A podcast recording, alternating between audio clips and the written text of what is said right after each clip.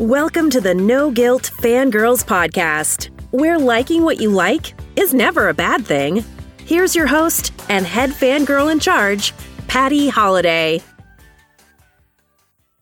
Hey y'all, welcome to the No-Guilt Fangirls Podcast. I'm Patty Holiday, your head fangirl in charge, and this is the Monday Movie Minute for July twenty-ninth.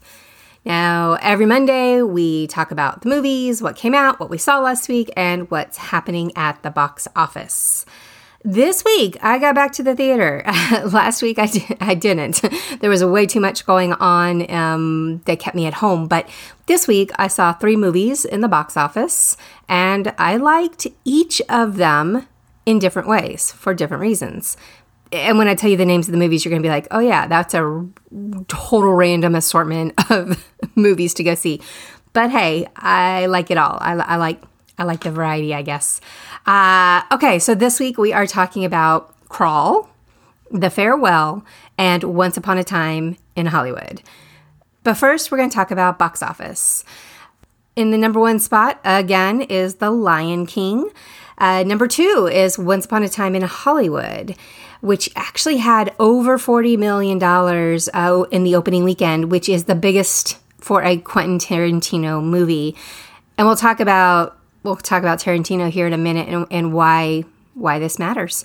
Uh, Spider-Man: Far From Home is in the third spot. Toy Story four is in the fourth spot. Crawl, Yesterday, Aladdin, Stuber, Annabelle Comes Home, and then guys, in the number ten spot is The Farewell. I, I think this is huge. I think this is huge, and I'll and I'll tell you why. The Farewell was only out in one hundred thirty-five theaters nationwide. That's that's not a lot. You're not going to find this movie in every single theater. You're, you might have to, if you want to go see it, you're going to have to look around. I think that's changing. I think they are actually opening to a wider amount of theaters uh, this week. But it's been interesting because they did a very slow build. Like I think first it was in a handful of theaters. I mean, there. I live in the wa- greater Washington, D C area, and there was nothing around me when this movie first opened. I couldn't see it. I uh, had to wait until this weekend where it opened up uh, to some place that was my, my normal theater. So interesting, interesting. But uh, I think that's I think that's because this one's getting a lot of buzz, and uh, I'll get into the into the why. But first, we're going to start with Crawl, uh, and that's because it's been out the longest. Now, personally, I wasn't sure I wanted to even see this movie uh, because it's been I've heard it was described as Jaws in a basement. And guys, I just don't do sharks. I don't like sharks. It's a whole, it's a whole long story, and uh, I have issues. I have issues with Jaws, and I'm not even joking. I'm not exaggerating. I really just, I can't do sharks. So, and, and gators, while they're not sharks, they have a lot of the same properties. You know, big teeth, jumping at you, trying to kill you. You know, just those things. I just, I don't do gators really either. Um, they kind of freak me out. They are a very interesting species, and uh, yeah, I just don't, I don't like them. Anyway, so I wasn't sure how I felt about going into this one, but it was a slow Tuesday. I had my A M C A-list movies to use, so I went ahead and saw it. And you know, guys, it wasn't terrible. I mean, there's definitely worse movies out right now. There is a full parent movie review on No Guilt Fangirl dot com if you want to go check that out and see if this is something you or your family is interested in seeing. Uh, I will tell you this, though, to sum it up. It's uh, it's not that much language, which surprised me, because if there were killer gators swarming my rapidly flooding house, I am going to let all the F-bombs fly all over the place and feel no guilt about that at all, because, yeah, gators swimming through my house trying to eat me, mm, you can bet some words are going to be said. um, as far as uh, kids and family, and just to kind of give you an idea, there's there's no sex, there's no no nudity, there's a lot of jump scares. The biggest issue is obviously going to be the violence and the gore, because it's got some moments of massive ew going on. Uh, I mean, five gators, one man, crazy overhead shot. You get the idea.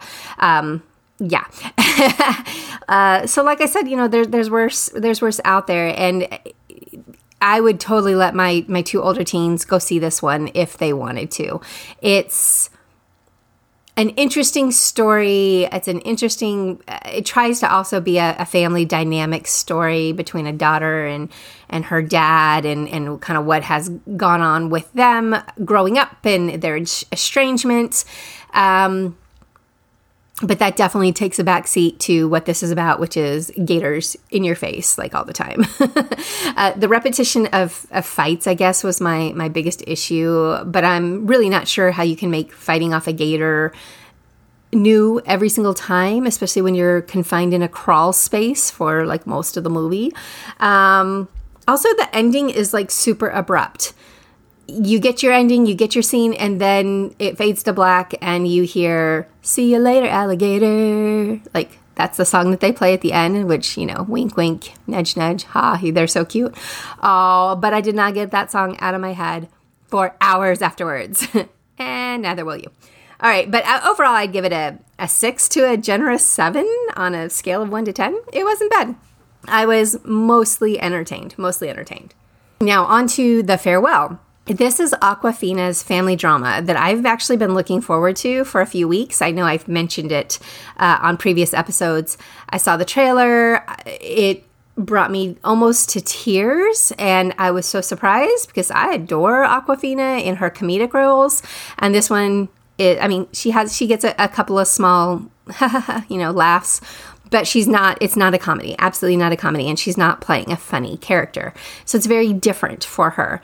Um, It opened, like I said earlier, in just, you know, one or two theaters. Exaggeration, I'm sure it was more than that. But, you know, not very many. And then finally it opened up wider.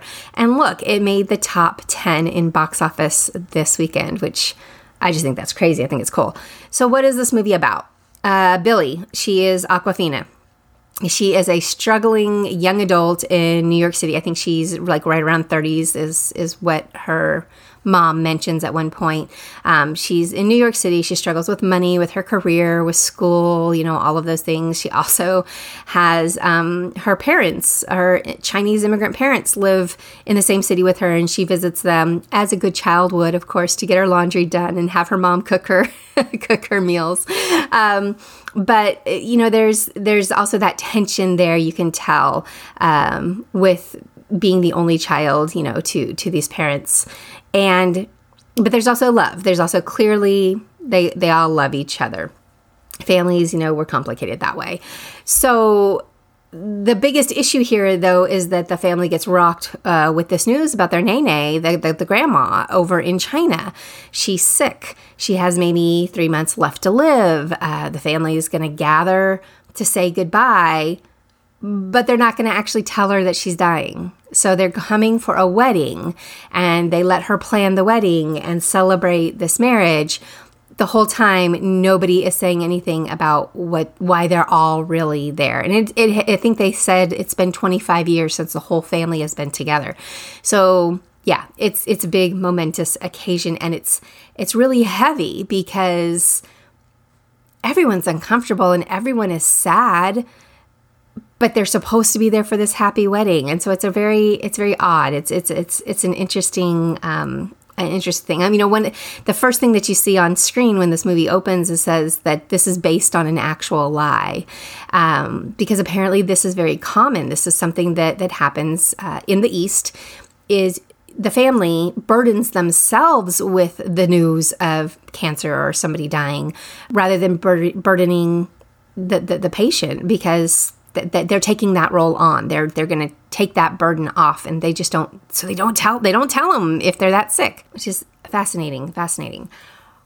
Now, Billie and her father, to an extent, um, her father's, you know, he, he, he doesn't go against the family, and he does say, Billie, I can't go against the family, but um, they are the, the two that, that have internal conflicts and fight with this Chinese custom to keep the news of her illness from, from their grandma, from the, from the dad's mom. Uh, in China, it's, it's, you know, like I said, it's a good thing for the family to carry it. And um, they, they, they both are very conflicted about that the entire time. Uh, in the East, you're part of a of a whole, uh, of a family, of, of a society. It's it's you know you are part of the whole. Where you know in the West, our life belongs to ourselves, right? So it's just a very, very different way of thinking, and there's that conflict there. Now, the question is, should your kids go see this movie? Is this something that I can say as a parent movie review, that is it safe for kids? Uh, will they like it? That sort of thing. Now, absolutely, it's kid-friendly in the sense of my usual criteria. I think it's got one swear word, which I didn't even catch, but my friend who was next to me watching the movie said she heard it. Um, so one swear word, whatever. Uh, no sex, no violence, no nudity. Um, you know, nothing like to shield your kid from except the death of the grandma, right? The the, the the sadness and the heaviness and that they're all lying to this grandma. Um, there is a lot of drinking and smoking. However, so if you don't, you know, like your family to see that, that is in this movie. Um, yeah, so the whole family, you know, decides to basically lie to the grandma and shield her from the fact that she's going through this. So it's safe for your kids to see it on, on those levels, but at the same time, do they need to see it? Do they want to see it? I'm going to lean towards no, unless you have a very... I don't know, a very, you know your child, know your, know your, know your kid, but I put it in perspective with my two, chi- my two oldest children, my two youngest children. There's no way they would be bored out of their minds. They would have no interest in this. Um, in addition, you either need to know uh, Mandarin Chinese or you need to be able to read um, to even understand the movie, because it's subtitled for like ninety percent of this movie. So that's the other thing. I, I don't know why I was surprised that it was basically all in, in Chinese, but I wasn't, I wasn't prepared. I, again, very American, American of me. I assumed Awkwafina that, that it would be more English, but it's not, it's absolutely not. It's, it's in Chinese with a little bit of English thrown in. So keep that in mind too. My two older kids, I don't think my son would really have any interest in it. If I made him sit and watch it, he'd be like, all right, I'll watch it. But I, he wouldn't, this is not something he would choose. My daughter would probably just be a puddle of tears the entire time because she's such an empath, and she she would be Billy. She would just be so upset that we aren't, like, we aren't telling grandma, we aren't helping grandma. Why aren't we helping grandma? You know, the family is helping grandma, but they're helping her in their way, not our way. Uh, so overall, I'm going to skip it for my family because I, I just, I don't think they would enjoy it as an entertainment source at this point in time. But I can see my daughter watching it later and really liking it and really liking it. There's just not a lot of action at all that goes on. It's it's pretty mellow, and you know, there's kind of this overall sadness, obviously, that courses through the entire movie. So while I can't say that this movie is for kids, I will say it is a family movie. It will teach you and make you think about your own family dynamic and what would you do in a situation like this. And, uh, you know, it was it was an interesting discussion to have um, afterward with my friend, how our families would respond to this. And, um Yeah, so I mean, it, it, there's definitely a lot to talk about from this movie, and I, and I do do like it. But I, I'd say go see it, adults, but probably keep the kids at home. All right, and finally, the biggest movie of the weekend, uh, and I got a little obsessed with it, I, I will admit, so you can tell already, I really liked it, because when I like something, that's what I do. I get obsessed with it. I've been thinking about it all weekend long. I've been talking about it all weekend long. And this is the Once Upon a Time in Hollywood, which is Quentin Tarantino's uh, ninth movie, I think, and I don't know a lot about Quentin Tarantino in the sense that I don't, I'm not a big fan. I don't I don't follow him super, super closely, but I, I my understanding is this is a big deal because he's going to only do ten and then he's retiring or something along those lines. So we don't have a lot left with, with Quentin out there. But I will say overall, as somebody who does not care for the most part for the things that he does in his movies, I really liked this movie. I loved Pulp Fiction, but I saw that when I was way much younger. Uh, and I just remember it being such a crazy pants movie, but the the things that were crazy about it is also what made me uncomfortable enough that I I saw it twice and then I, I will never see that movie again. It's brilliant. I remember all that and it still sticks with me. A lot of those scenes are still with me, which says a lot about the power of that movie. But it's just not the form of entertainment that I enjoy anymore. So I went into Once Upon a Time in Hollywood with a little bit of reservation. However, I love Hollywood. I love old Hollywood. I love the sixties and seventies of Hollywood. I I had to see this movie just even for the visuals and for the locations and the, the time, time period setting of it all. I was in love with it from that aspect almost from the beginning, almost from the beginning. So um, this one is, you know, I'd say it's equal parts like super Tarantino with some of his signature things that he puts in the film, like apparently showing women's feet is a Tarantino thing. Ew. It's their dirty feet, like, all over the place. There's a lot of scenes like that. It's gross and dumb, but if you are a Quentin Tarantino person, you know this, and you accept it, I guess. I don't know. Uh, there are feet, of course, in this movie, but it's also kind of non-Tarantino-ish in the sense that uh, the other movies that I have seen of his had a lot more violence throughout the entire movie, and it's always shocking, and it's always, you know, very graphic.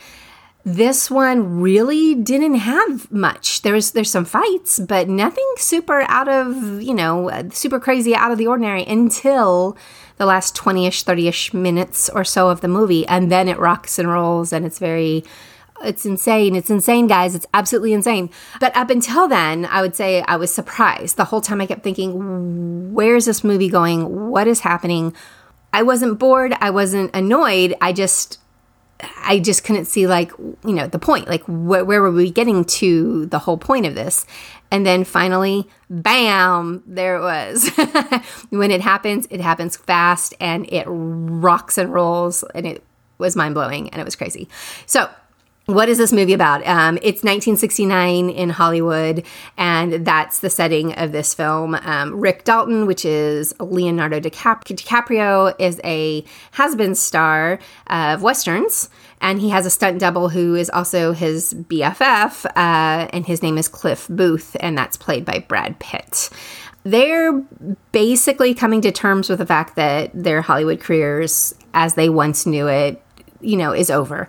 They're, they're not changing with the times. They are still stuck kind of in this past. Cliff has accepted it way more easily than uh, poor Rick Dalton, who is really struggling with this whole idea. Rick lives up in the, the up in Hollywood, and his neighbor happens to be Sharon Tate. Now, here's the thing. If you're like, who's Sharon Tate? I don't know who Sharon Tate is. Then do a little Google, do a little research, find out before you go see this movie. Otherwise, it will make no sense to you. You will think it's stupid. You won't get why so many of us are so blown away by this story. You do need to know a little bit about her history and about the Manson family. Charles Manson. Okay. You don't need to know the details. Uh, this is this is not a Manson family movie. It's not, you know, all about that, but they do factor in to this story. And so if you know a little bit about it, you're going to be way less confused, and you'll understand the brilliance, I guess, of all of this. Um, so, you know, at least know who they were, what they were, what crimes were committed, uh, hint, hint, Sharon Tate, uh, and, and, and go from there, okay? That being said, as I've talked about this a little bit, you know, is this something that is okay for kids? I would absolutely let my oldest son see this one without reservation. I actually brought him downstairs after I saw the movie. I came in the house and I was like, hey, I got a question for you. Do you know who Charles Manson was? And he knew a little bit. He doesn't know details because he's sixteen. He did know the basics. And so knowing that, I was like, if for some reason he wanted to see this, I would probably let him see it. I would probably let him see it. On the scale of things, there's a ton of language. There is a, there's sex that's talked about, but nothing visual, no nudity, um, nothing like that on, on the scene, but you do, they do talk about sex a lot. Lots of language, and probably only the last twenty minutes are is that crazy, violent third act uh, that does happen. I would be willing to accept that if he if he really wanted to go see it. He he shrugged his shoulders at me like I like he didn't care. So I don't think we're going to have that problem. But I would probably let them go.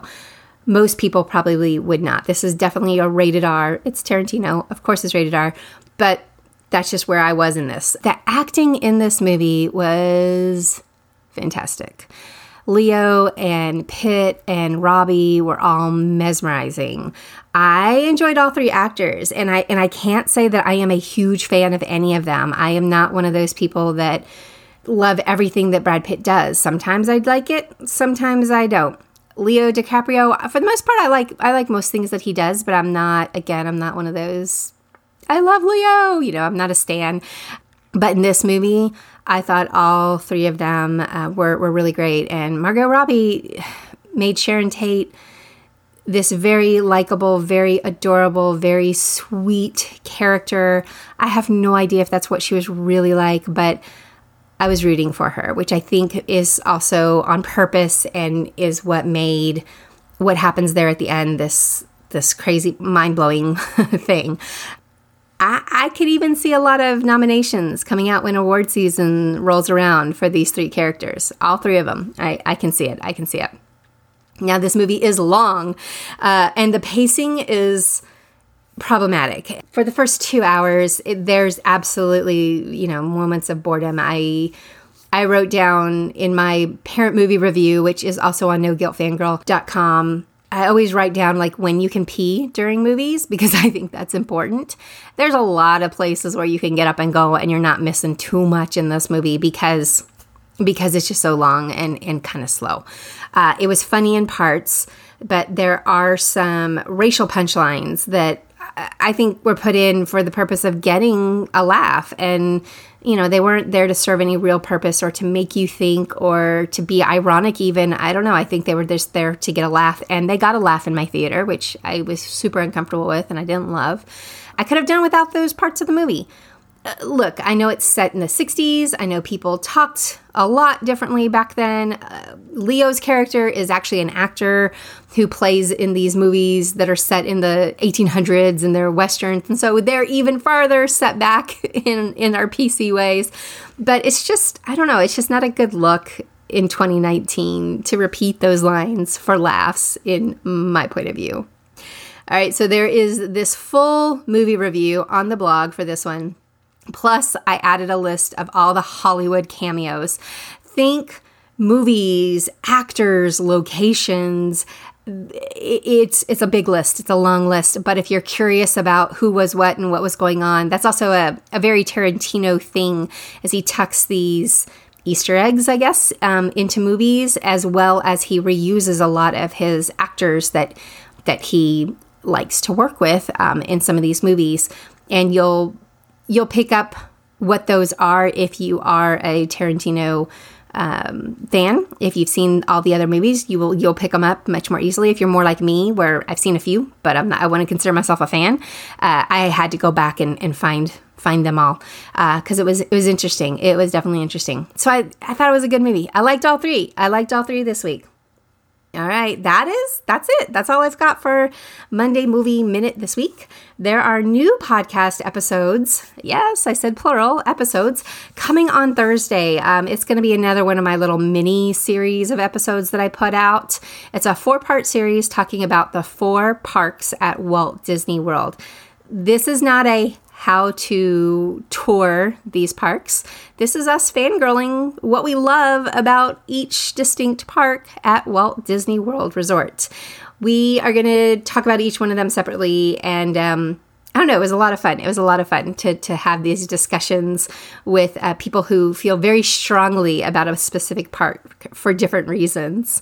Uh, don't forget to subscribe and throw those five-star reviews up there. I really appreciate it. And we actually had a couple of uh, reviews that, that came in over uh, this last week. And I just wanted to tell you guys, I do read them, and I really appreciate you taking that that extra time to to give give that feedback. I, I think it does help other fangirls maybe find us a little bit. So I see there's one here from Dawn. I see there's one here from at Twisted Lime.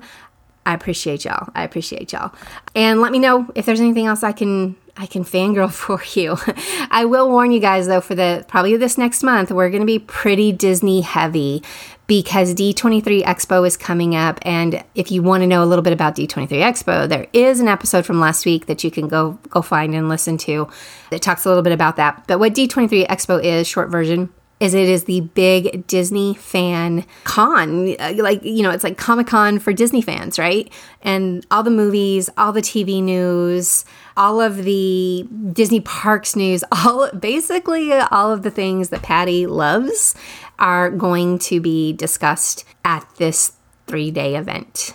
And I'm going to be there. And I'm so excited about it. So just a warning, I, I have a few episodes um, that, that were going to come up leading up into it. And then probably while I'm there, I am going to try to put out some immediate information for those that are following along at home. I hope you will. And uh, all right, guys, that's it. That's it. I am going to go ahead and sign off. Thanks for fangirling with me on the No Guilt Fangirls podcast.